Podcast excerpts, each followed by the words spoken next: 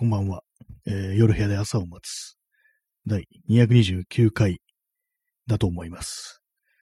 えー本日は12月の21日、時刻は22時31分です。はい。えー今日は普段より少し早めに始めてみました。22時半というね、感じ。だいたいいつも23時ぐらいから始まってるんですけども、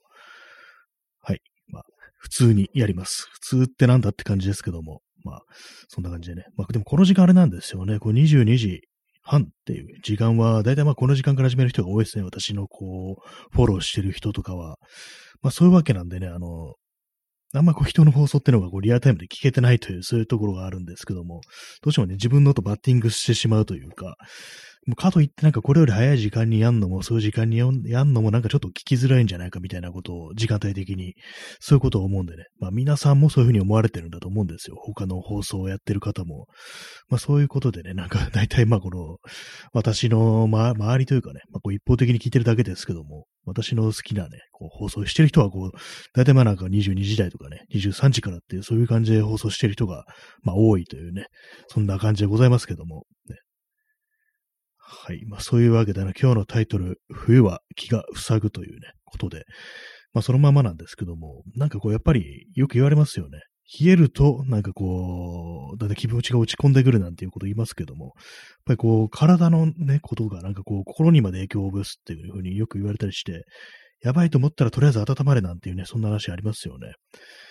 まあ確かにそれはあるなと思うんですけども、ただ考えてみたら夏でも大体なんかね、気分悪いなというか、なんか元気ないななんて時はまあまああるっていう、そういうことを思うんでね、なんかあまりこう、どうなんだろうという気もするんですけども、まあとはいえ、あの、冷えていいこと多分あんまりいいことないですよね。冷えていいのはあの原発ぐらいっていうね、もんですからね、人間が冷えてもどうしようもないっていうね、具合悪くなっちゃうって、それぐらいのことしか思いつかないんですけども、まあそんな感じで本日もね、まあこう、あんまりこう、ね、元気ではないというかね、そんな感じでお送りしたいと思います。まああんまり元気でもね、こう、辛くなってきますからね、だんだん聞いてるの多分。あまりにハイテンションで来られてもなんだこいつはみたいになりますけども、まあつってもまあこの放送大体ね、あの、ダウナーではあるんですけども、結構早口ではね、ありますね、そういえば。結構あの、たまになんか YouTube とかで、ものすごいテンション高くて早口っていうね、人いますけども、なんかすごいな、エネルギッシュだなというふうに思うんですけども、聞いてるとすっごい疲れてくるっていうね、なんかそういうことはありますね。で、まあ、さっきまであの、DIY、あの、横のせ何度か話してますけども、昔の古いフィルムカメラのレンズだけ撮って、それをデジタルカメラで使うなんていうね、ちょっと、D、ちょっとした DIY をやってたんですけども、それの作業の続きにようやく取り掛かったというような、そんな感じで、まあ、とはいっても全然こう進んではないんですけども、まあ、それであのこう、木を削ったりだとか、まあ、薄い鉄板をなんか切ってね、削ったりなんてことをやってましたけども、そういう作業してるときって大体まあ、音声コンテンツを聞いてるんですよ。まあ、ポッドキャストとかそういうものですね。まあ、それをいつも聞いてるんですけども、最近なんかこう、全部もう聞いちゃったっていう、まだもう、もう未調の回がないっていう感じになっちゃって、まあ、あんまりね、こう、聞けてないんで、聞けてないというかね、もう全然こう、聞くもないななんていう状態になっちゃったんですよね。それがなんかこう、作業しててね、妙に辛くって、だんだんだんだん気持ちが落ち込んでくるようなね、なんかそんな感じになってしまって、まずいっていうね、今までだったら、だったらそういう風に手を動かしてなんかこう、温泉コンテンツをね、聞いてるっていうのは、こう、祝の時だったのに、それがなんかこう、だん、少しね、こう、落ち込んでしまうような、なんかそんな感じになってるので、これはまずいなんていう風に思ってるんですけども、まあね、そのような感じでね、こう、まああれですね、あの、そこまでね、温泉コンテンツもね、毎日毎日やってる人っていうのは、まあそんなにはいないわけで、中にはね、私みたいな人もいますけどもね、他にも、自分みたいなね、放送よりも、30分じゃなくてね、毎日こう1時間とか1時間半とかそういう感じで長丁場でやってるなんて人もいますけども、まあやっぱり、なんかこう、そのうち聞くものがなくなるなっていうね、そんな感じになってしまうというところなんですけども、そういえばあの、あれですよね、あの、私が何の放送を聞いてるかっていうあんまり話してないなと思ってね、もう一回なんかそういうのをやった方がいいなっていう、やった方がいいというかね、なんかそういう回があってもいいななんていうふうに思います。私はこれを聞いていますっていうね、まあ、たまになんかちょぼちょぼね、こう、口に出したりしてたんですけども、最近ね、そうやらしてないなと思って、なんかこう、他人にこれいいよってね、勧めるっていうのはね、まあ悪くないことですからね、なんかそんな感じでちょっと、そういう回もやりたいと思ってます。でそしてあの、ポッドキャストの方もね、まあ、更新したいというふうに思ってるんですけども、なんだ、なんなんですかね。こっちやってるとなんかどうもどうにもなんかそっちに手がね、こうつかないなんてことがあるんですけども、でも人間のエネルギーというものは本当限界があるのかななんていうふうに思ったりして、なんかこれが限界だとしたら、こう自分にできることってそんなにないぞなんていうね、ことをね、ちょっと思ってしまい、なんかね、こう、ふっとね、なんか暗い気持ちになる時がありますね。自分の限界みたいなものをね、あんまりこう、これ以上の元気は出せないのかな、みたいなことを思うと、ちょっと嫌な気持ちになることもあるんですけども、まあ、わからないですからね、やってみなきゃわからないということで、まあ、この放送だってあの、始める前は、こう、あれですからね、もうとても毎日なんて無理だろうなんてことを思ってただろうし、あとは、あれですよね、あのー、ね、何言うとしちゃうかな。ね、まあそういうことですよね。なんか、ふっとなんか途中で言うことをね、忘れてしまうときありますね。えー、ワントゥーさん、えー、こんばんは、えー、こんばんは。確かに、新谷さんがどんなラジオを聞かれているのか気になります。はい。そうです。結構ね、そういうのありますよね。自分の聞いてる放送の人、他に何聞いてるのかなみたいなこと私もね、結構思ったりするんですけども、結構ね、このラジオトークとかね、なんかフォロー欄みたいなやつは見えないですからね。ツイッターとかだと、そのね、自分のフォローしてる人が誰をフォローしてるのかとか、そういうの見えるんでね、あれなんですけども、このラジオとかはあんまそういうの見えないという感じなんでね、その感じでいろいろ広げていきたいななんていうふうに思ってるんですけども、私がね、こう、なんだ、一番聞いてるのはあれですかね、中トロ議長の放送かなっていうね、中トロ議長は、あの、八王子 FM で普通に番組持ってるね、いわばプロ DJ というね、ことなんですけども、結構ね、私、最初ツイッターでこうフォローしててね、それでこう、きっかけで聞くようになったんですけども、あの人のね、ラジオはね、ちょくちょく聞いてますね。ツイキャスとかもね、聞いてたりして、聞くっていうかね、まあ、映像あったりする時もあるんですけども、結構私のね、好きな議長のコンテンツとしては、あの旅行に行った時にね、旅行配信という感じで、こう、まあ、普通にまあ映像付きですね。そういう、まあ、バイクでね、こう、移動しながらなんかこう、行く先々でこう、ね、配信をしてるっていうね。あれなんか非常に良かったな、なんていうふうに思い出しますね。結構自分がなんか全然旅行に行かないもんですから、そういう感じでこう、人が旅行してるのを見てなんかちょっと気分良くなるっていうね。そんな感じのがあったんで、結構ね、期待しますね。まあ、この手のね、この誰の放送を聞いてますっていうのを、結構ね、ちゃんとあれですね、リストアップしてね、こうずらーっともう並べて、こうね、ラジオで話した上になんかこう、ね、ブログの記事とかにしてね、普通に URL あってすぐ聞けるようにするっていうね、そういう風にした方がいいかもしれないですね。ちょっと口頭で言うと、あの、いちいち検索するというね、手間がかかるんで、ちゃんとなんか URL あって一発で飛べるようにするなんていうね、そういう風にした、しようかななんていう風にちょっと思ったりしております。はい。そんな感じで、あの、ポッドキャストとか、まあ、インスタライブとか、まあ、ツイキャスだとか、レジラジオトークとかね、なんかもういろいろありますからね、なんか結構その、追い切れないっていうかね、スペースもありますからね、ツイッターの。そんな感じでね、あれもあるんですけども、クラブハウスってそういえばどうなったんですかね。私、あれなんか、あの、招待制な上に、あの、電話番号必須ってことで、なんか、ちょっと抵抗を覚えてね、やらなかったんですけども、なんかあまりね、こう、聞かないですよ。聞かないというか、まあ、ツイッター動画で、まあ、そう、語ってる人があんまりいないっていうね、感じですけども、今どんな感じになってるんですかね。やっぱあれはちょっとあのー、高いですよね、あのハードルが。まあ、最初はあの iPhone、iOS のね、デバイスだけしか聞けなかったみたいだし、途中からあの Android のアプリとかね、出てきましたけども、なんか私よくわかってないでね、まあ、向こう調べるということしてないですけども、まあでもね、ああいうところでね、結構面白いコンテンツがあるんじゃないかっていうね、ことをね、なんかちょっと思ったりしてて、なんか聞き逃してるんじゃないかみたいなことを思って、それはそうだとしたら惜しいななんていうふうに思ってるんですけども、はいね、そんな感じでございますね。皆様のね、こう、皆様がね、こう、他に聞いてるラジオというもの、私はね、気になりますね。他になんか聞いてますかなんていうね、ことはね、割と考えたりするんでね、なんかこれ面白いよっていうのがありましたら、なんかこう、適当にコメントとか、お便りとかいただけたらなんていうふうに思ったりしております。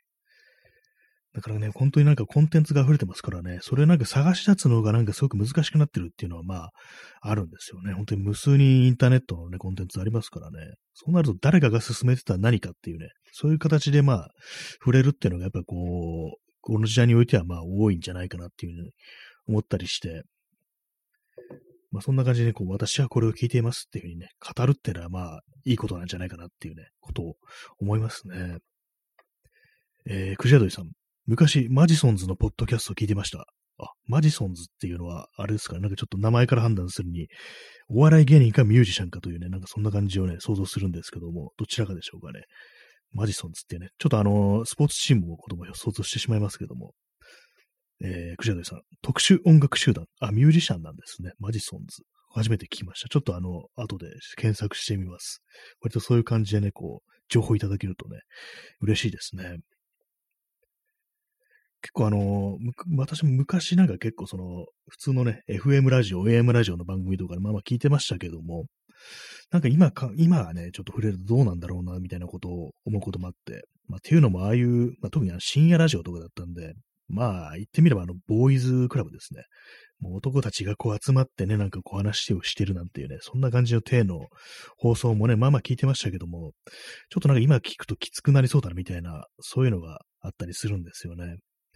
たまになんかこう、他のね、こう、ラジオとかで聞いてみるときあるんですけども、ちょっとね、なんか男性が集まってね、なんかね、ワイワイしてる系のだがちょっと苦手になってきてるかなっていうね、別にそんな有害なこととかね、そんな喋ってるわけではないんですけども、なんとなく雰囲気的にこう、自分たちっていうかね、こう、我々っていうか、こうまあ、内輪な感覚ですよね。なんかそういうのちょっとあのー、入っていくの難しいなみたいなことを感じてしまったりして、話してる内容とかがね、そんな別にあのー、何かにね、こう、差別的なことを言ったりとかね、なんかそういう、ね、男っぽさをアピールしてとか、そういうんでもなくてもなんかこう、若干なんかね、気遅れするみたいな、なんかそんなようなところは、まあ、ありますね。まあ、なかなか難しいですけどもね、もう聞く方のコンディションみたいなのもありますからね。まあ、最近は元気ないからその手のコンテンツをね、あんまりこう聞けなくなってるのかもしれないですけども、まあでも多分ね、あの、辛い時とかね、こう、あんまりこの元気がない時に、割となんかスッとね、そばに寄ってくれるのって割割となんかラジオとかだと思うんですよね。割となんか私、調子悪い時結構ラジオ聞いてるっていうね、時があるんでね、まあこういう時、その音声コンテンツってものはまあ大事だ、大事だなっていうふうに思うんですけども、ね、まあ結構この放送も最近、最初はなんかね、そんな感じのことをよく話してましたけどもね、なんかこう、やっていくようにね、従って慣れるに従ってなんかこう、だいぶね、こう、その、その色合いがちょっと薄れてきましたけども、やっぱりね、それは大事なことだと思うんでね、人がなんかこう、ね、元気ない時とかね、こう、辛い時にこう、なんとなくそばにね、あるみたいな、なんかそういうものであるというね、感じの放送がいいんじゃないかななんていうようなことは、まあ、未だに思ったりしてるんですけども、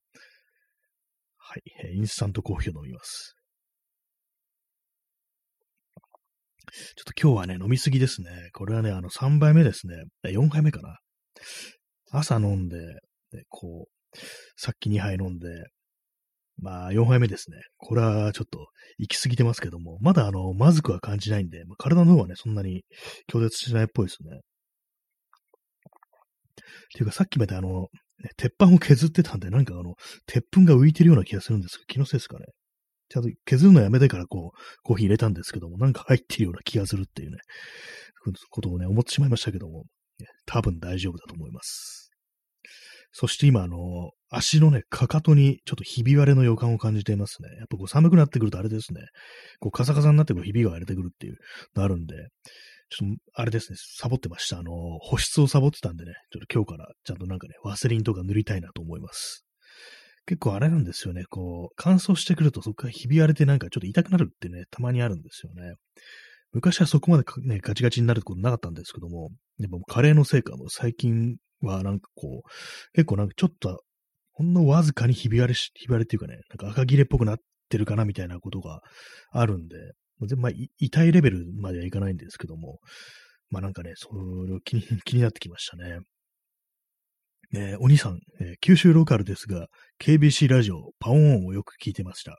おすぎが出てました。ああ、九州ローカルのパオーンというね、ラジオがあったんですね。ローカルの雰囲気っても結構いいですよね。なんかこう、地方に行った時になんかね、こう、たまたまこう耳にするね、ラジオとか、まあ、テレビ番組とかもローカルのやつがあると、なんか非常になんか興味深く見てしまったり聞いてしまったりするんですけども、結構ね、なんか面白いですよね、ああいうのも。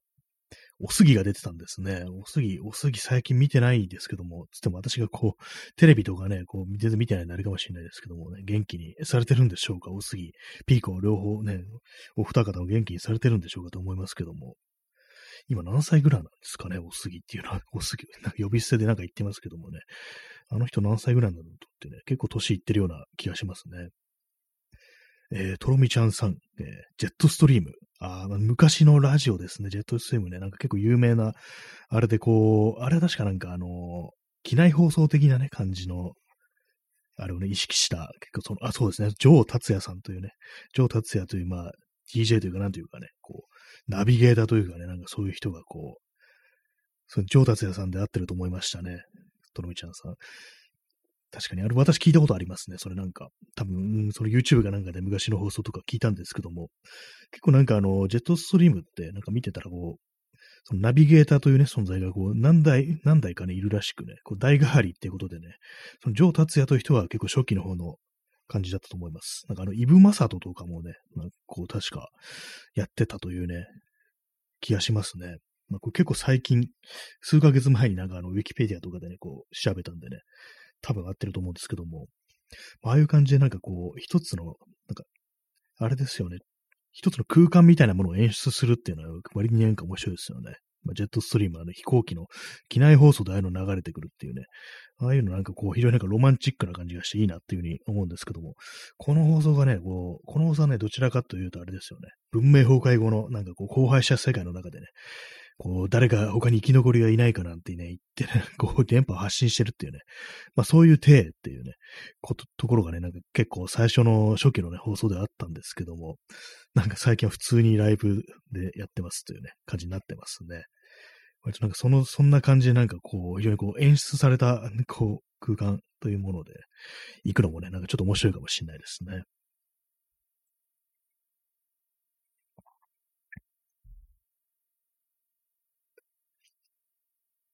結構あの、あれですよね、年末になると、年末のスペシャル的な感じでこう、いろいろラジオとかありますよね。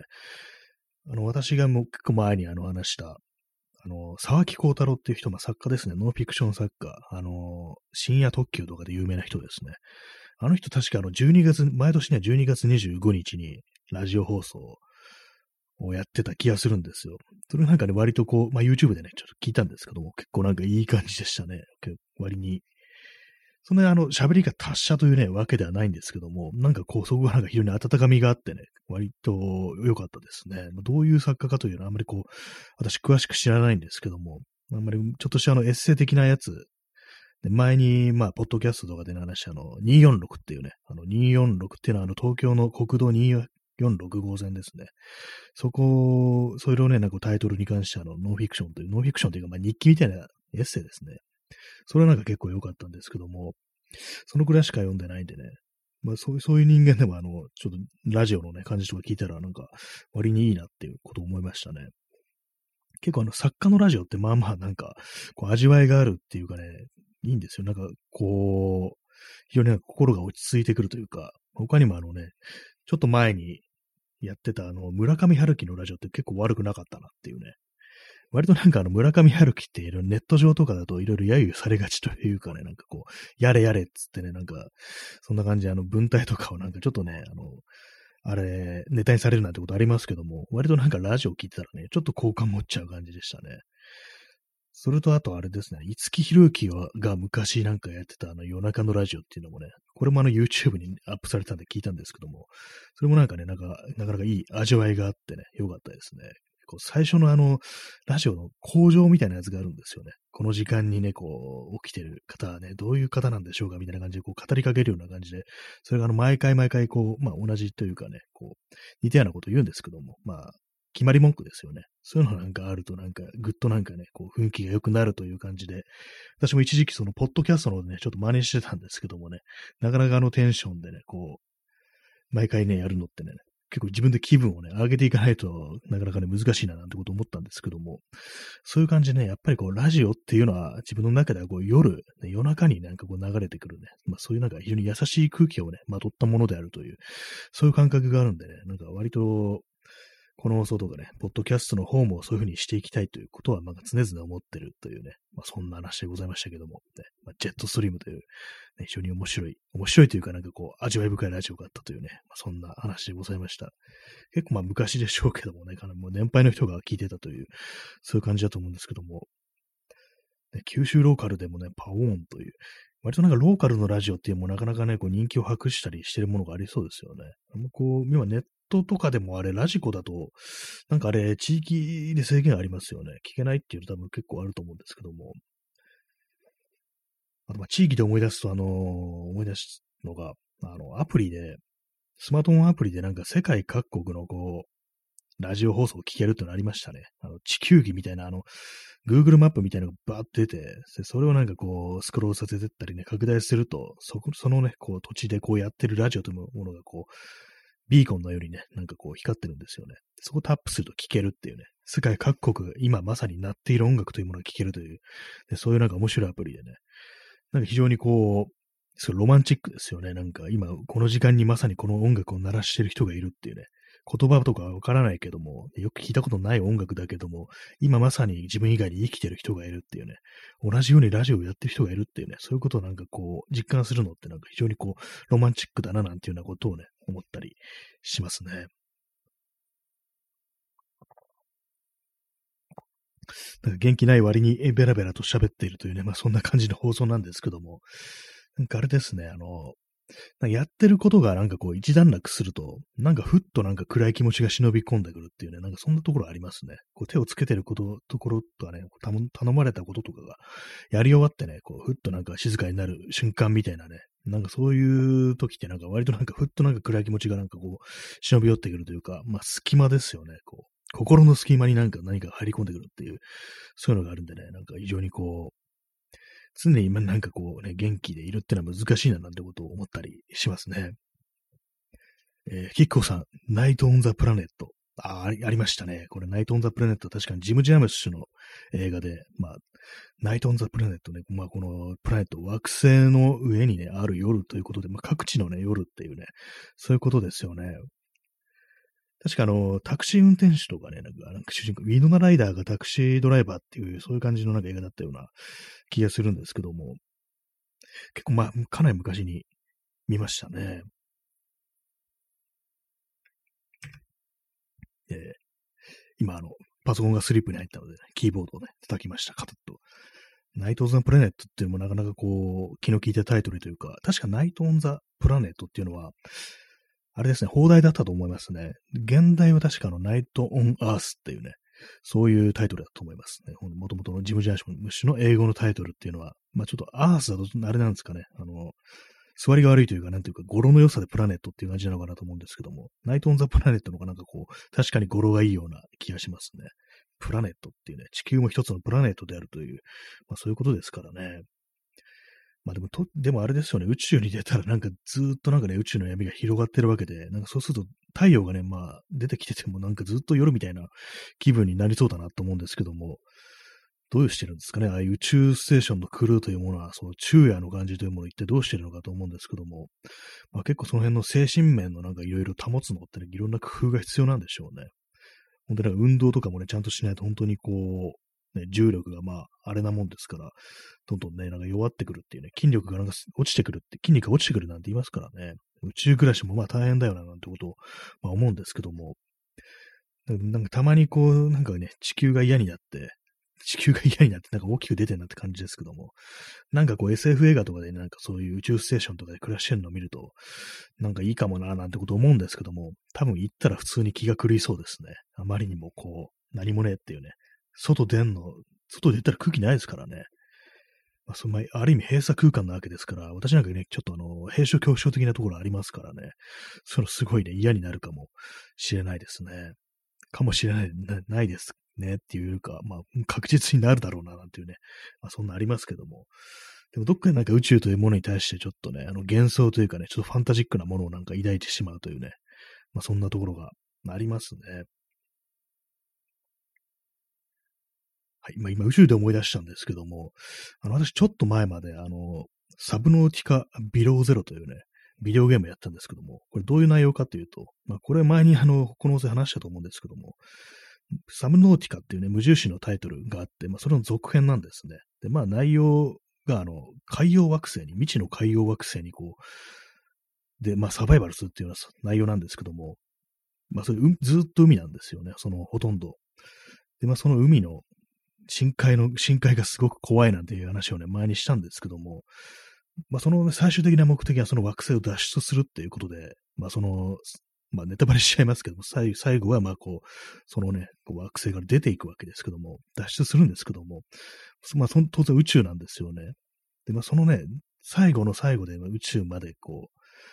なんとかね、こう逃れた、その星ね、危険な星から逃れたというね、まあそういう感じになるんですけども、なんかこう、それがね、非常になんかこう、胸がなんか切なくなるというかね、非常になんかエンディングがすごく感動的なんですよね。っていうのもなんかこう、今までね、その惑危険な惑星においてすごく苦しめられてきてね、前ここから逃げたいっていうね、まあそういう一心でもってね、こう、サバイバルしてたのが、いざこう、宇宙まで見事ね、こう、行くと、こうな、何かね、こう、そこを去るのが非常にこう、なんか寂しいようなね、そういう気になるっていうね。これあの、あれですね。またしてもちょっとネタバレになっちゃいますけども、あの、ガタカっていうね、あの映画で、あれもね、なんかちょっと似たような感覚、まあ、最後ね、宇宙に行くんですけども、ちょっとあの、あの映画もね、なんか似たようなところありますね。最後そのナレーションでね、なんか、あれだけね、地球から離れたいと思ってたのに、いざ離れるとなると、なんかすごく寂しいみたいなね、ことをね、今すごいざっくりと言いましたけども、まあそういうようなね、モノローグがね、最後あるんですけども、その感じをね、ちょっと思い出しますね。え P さん、エイリアンも逃れられたつもり。あ、そうですね。あれ、見事になんか毎回でもそんな感じですよね。エイリアン、マン、マンもね、あの、脱出ポットみたいので、こう、まあ、結局漂流することになっちゃいますけどもね。それでね、こう、エイリアンから逃れてね、宇宙にこう、表裏するって感じですけども、2もね、もう最後そんな感じですからね。まあ、3はね、3であれですけども、まあ、結局のところね、まあ、でも4は最終的に地球にね、帰ってきたというところなんですけども、感じはその続きは作られてないというね、感じですからね、あの、エイリアン4の続きどうなるんだろうっていうね、ことをね、ちょっとたまに思うときあるんですけども、なんか作られそうにないですね。どうも。あの、なんかエイリアンの前日談はね、なんかあの、いろいろリドリー・スコットがあの、プロメテウスとかね、あの、エイリアン・コベナントとかでタイトルで作ってましたけども、確かそっちはちょっとなんかあの、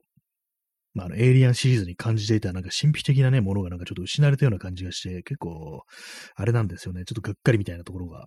あったんですよね。特にあの、コベナント、エイリアン・コベナントっていうのはね、まあ、エイリアンの起源みたいなものがね、描かれるんですけども、なんだみたいな感じがちょっとね、してしまってて、なんかこう、きつくなりましたね。まあ、宇宙にね逃、逃れたつもりがというね、まあ、エイリアン、エイリアンもね、逃れられたつもりっていうわけではなかったというね、まあそんな感じですね。まあそんな感じで、結構その宇宙というものにね、こういろいろこう、なんかファンタジックなね、こう、空想みたいなものをね、幻想みたいなものを意外とし、抱いてしまいがちであるっていうね、ことは、ことでしたね。まあでも人類が宇宙に行ける時代というのは逆にどんどん遠ざかってるというね、地球上での問題というものが非常にこう多すぎて、なんかこうテクノロジー云々ではなくなってきてるっていうね、感じで、むしろなんかこう後退するんじゃないかみたいなことを思ってきましたね。なんか宇宙もうどうでもええわみたいなことを、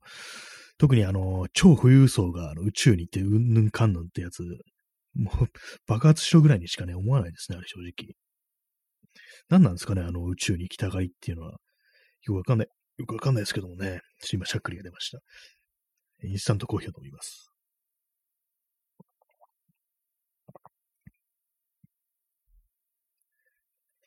そんな感じでね、宇宙、もう宇宙に、ね、星を見てなんかこう、なんかね、こう切ない気持ちになるのも終わりっていうか、そんな感じですね。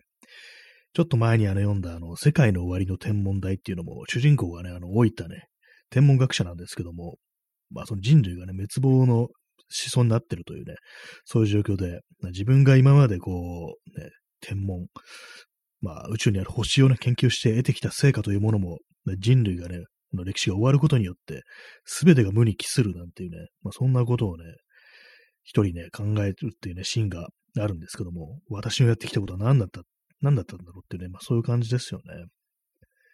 まあ、そういうのもね、あるんでね、なんかこう、宇宙というものは逆にこれからますます遠ざかっていくっていう、そんな気がしていますね。もう、我々どこに行けばいいんだろうっていうね、ことは思いますね。宇宙になんかこう、ね、こう、移民するなんていうね、なんかそんなもんなさそうですよね。え P さん、富裕層スペースデブリになってほしいですね、本当に、本当に、それは。えー、クジャドイさん、男らしく生身で宇宙へやってほしいですね。生身で大気圏突入してほしいですね。本当にこう、僕でも燃え尽きてほしいですけどもね、本当大気圏でね、まあ、そんなことをね、思ってるという話でございました。なんか宇宙、宇宙の話でね、なんかね、こう、気分を上げていこうというふうにならず、なんかちょっと暗い話になってしまいましたけどもね。まあ、宇宙ファンタジーさようならっていうね、まあそんな回でございました。えー、それでは皆様ご清聴ありがとうございました。さようなら。